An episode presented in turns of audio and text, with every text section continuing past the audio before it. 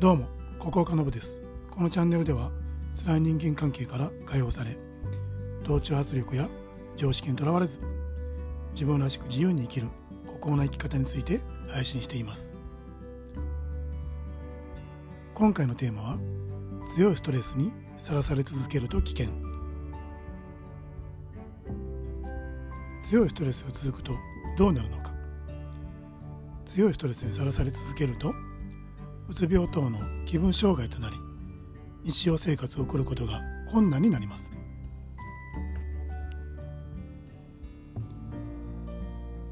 日本のうつ病等気分障害の患者数は2017年時点で約127万6千人です。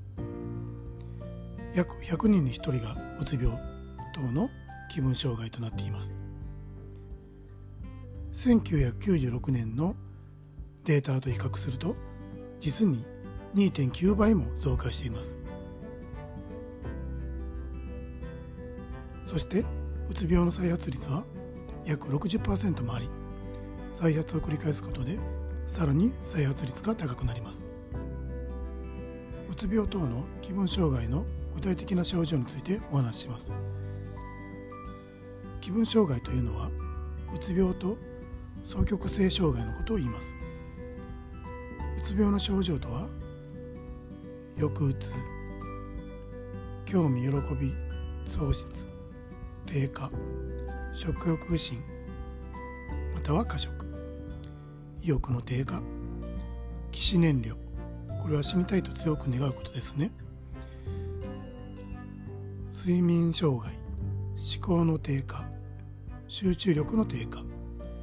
不安感焦燥感が強くなります。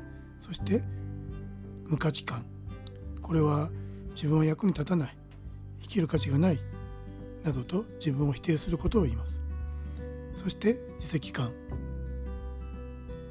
このような症状がうつ病には見られます。そして発病は平均40歳前後20歳以下のうつ病も増えてきているということです。そして高齢者のうつ病も多くなっています。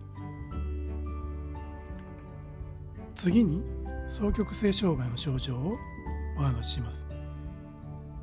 双極性障害とは気分が高揚し開放的になったり怒りっぽくなったりといったそう状態とそして先ほどお話ししましたうつ状態その状態を繰り返すことを言います。そう状態の症状としましては目的思考が高く過活動になるため過剰な買い物をしたり多額のお金をギャンブルにつぎ込んだり人と大喧嘩したりといった問題行動を起こすことが多くなります。そうなると社会的に信用がなくなり財産もなくなるといった困った状況になる可能性がとても高くなります。この双極性障害の発症年齢は平均30歳前後です。うつ病等の気分障害の原因についてお話しします。うつ病等の気分障害の原因は何なのでしょうか？日常生活でどのような場面で多く発生しているのかをベスト3で見てみると3位が人間関係以外の職場または学校のこと。2位が家庭での人間関係。1位が職場学校での人間関係となっています。こうして見てみるとストレスの原因はダントツで人間関係。実に7割以上が人間関係で日々悩まされていることになります。心理学の三大巨頭の一人アルフレッド・アドラーも人間の悩みは全て対人関係の悩みである。と言っています。私も過去を思い出してみると確かに悩みのほとんどは直接的であれ間接的であれ人間関係でした。ここで私が過去に悩んだ人間関係についてお話ししたいと思います。まず一つが集団に所属すると同調圧力により時間や場所が拘束される。例えば帰りたい時間に帰れない。プライベートなのにいつも時間を奪われる。同じ場所に拘束される。などです。そしてもう一つが多数決至上主義が多くを占めるため自分の意見が潰されてしまうということです。最適な答えよりも大多数が支持している意見が優先される。そしてその結果議論の量質ともに低くなる。このようなことが組織に所属すると起こります。このような議論の量と質が集団で議論することにより低下することを集団占領と言います。3つ目に私が過去に悩んだ人間関係は会社または学校。組織の小さな仲間集団の中では付き合いが悪いと思われたくない嫌われたくないといった。他者評価に敏感になり嫌で付き合いをしたくない人に対しても嫌われないように気を使い興味のない集まりに出て参加したりして無駄に時間とお金を失っていました。このような悩みを過去に抱えていたことがあり今考えてみるととてもくだらないことに神経を使っていたなと思います。このように集団の中での人間関係では個人の自由な発想や発言は協調性を欠くという理由で同調圧力により制限され時間も場所も集団の同調圧力により自由が制限されてしまいます。そして他者の評価に敏感になり神経をすり減らし続ければうつ状態に陥る可能性も高くなります。またストレスによる身体的な症状にも苦しむことになります、まあ、例えば頭痛倦怠感動悸などですね。このようにストレスの原因のほとんどは人間関係であり QOL 人生の質ですね。これに大きな影響を与えます。それはつまり人間関係を改善すればあなたの悩みの多くが解消されるということです。人間関係の悩みを改善することは充実した幸福な人生を送るために最優先で取り組むべき課題なのです。悪いストレスについてお話ししましたが良いストレスもあります。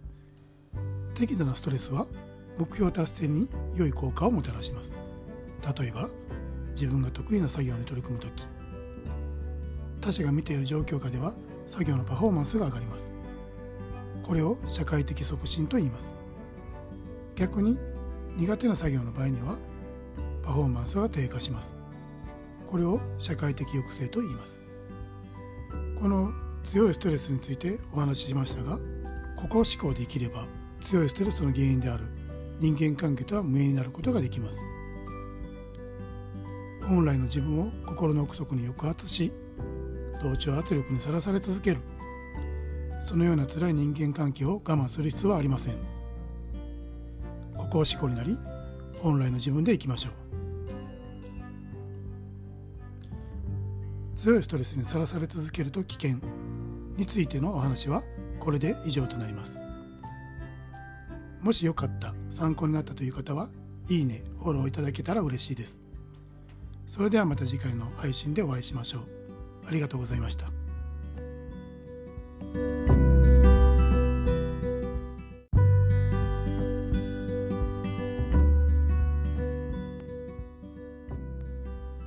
どうもここかのぶです。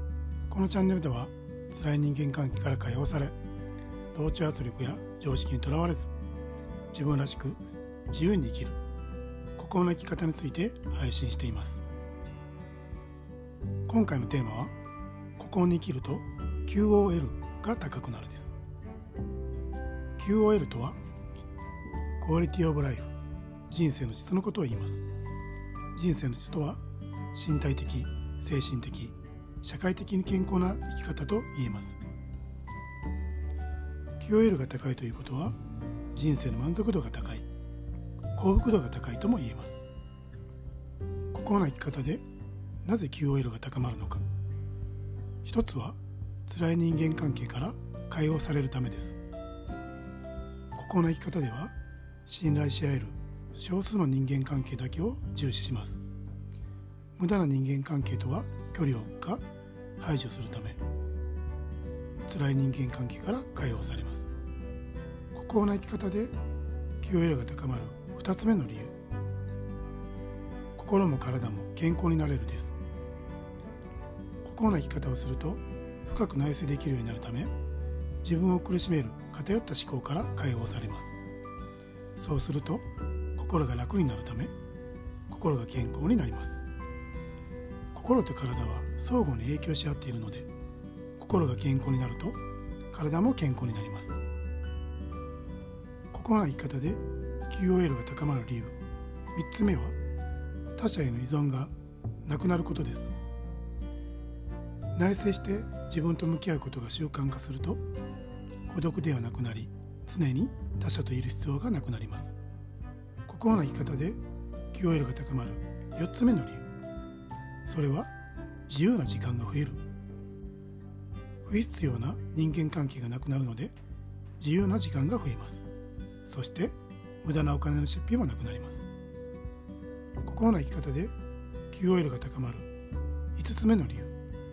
それは一人の時間が楽しくなります。心な時間を過ごすようになると自分が少しずつ成長していることが実感できるため一人の時間が楽しくなります。これまでの話をまとめると